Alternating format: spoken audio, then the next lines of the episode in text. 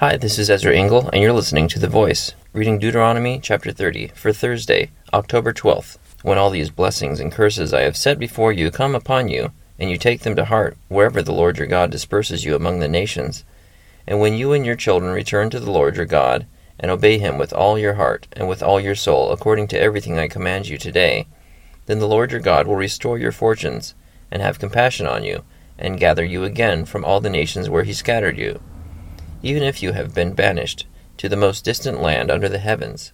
From there the Lord your God will gather you and bring you back. He will bring you to the land that belonged to your fathers, and you will take possession of it. He will make you more prosperous and numerous than your fathers. The Lord your God will circumcise your hearts and the hearts of your descendants, so that you may love him with all your heart and with all your soul, and live. The Lord your God will put all these curses on your enemies who hate and persecute you you will again obey the Lord, and follow all his commands I am giving you today. Then the Lord your God will make you most prosperous in all the work of your hands, and in the fruit of your womb, the young of your livestock, and the crops of your land. The Lord will again delight in you, and make you prosperous, just as he delighted in your fathers. If you obey the Lord your God, and keep his commands and decrees that are written in this book of the law, and turn to the Lord your God with all your heart and with all your soul, now, what I am commanding you today is not too difficult for you, or beyond your reach. It is not up in heaven, so that you have to ask, Who will ascend into heaven to get it and proclaim it to us so we may obey it? Nor is it beyond the sea, so that you have to ask, Who will cross the sea to get it and proclaim it to us so we may obey it? No, the word is very near you. It is in your mouth and in your heart, so you may obey it.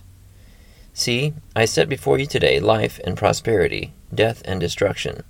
For I command you today to love the Lord your God, to walk in his ways, and to keep his commands, decrees, and laws.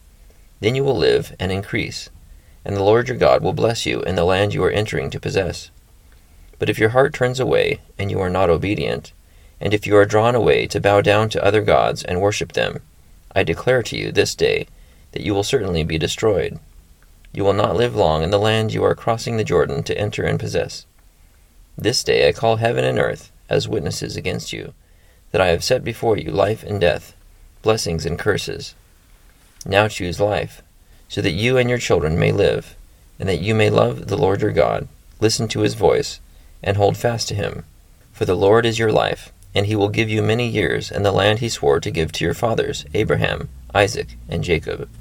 Deuteronomy chapter 30. So God is telling his children, the Israelites, that all the things that he's taken away from them because of their disobedience, he will return when they obey. Their prosperity and everything will come back as it was before. He's giving them both positive and negative reinforcement. Thank you for listening to The Voice.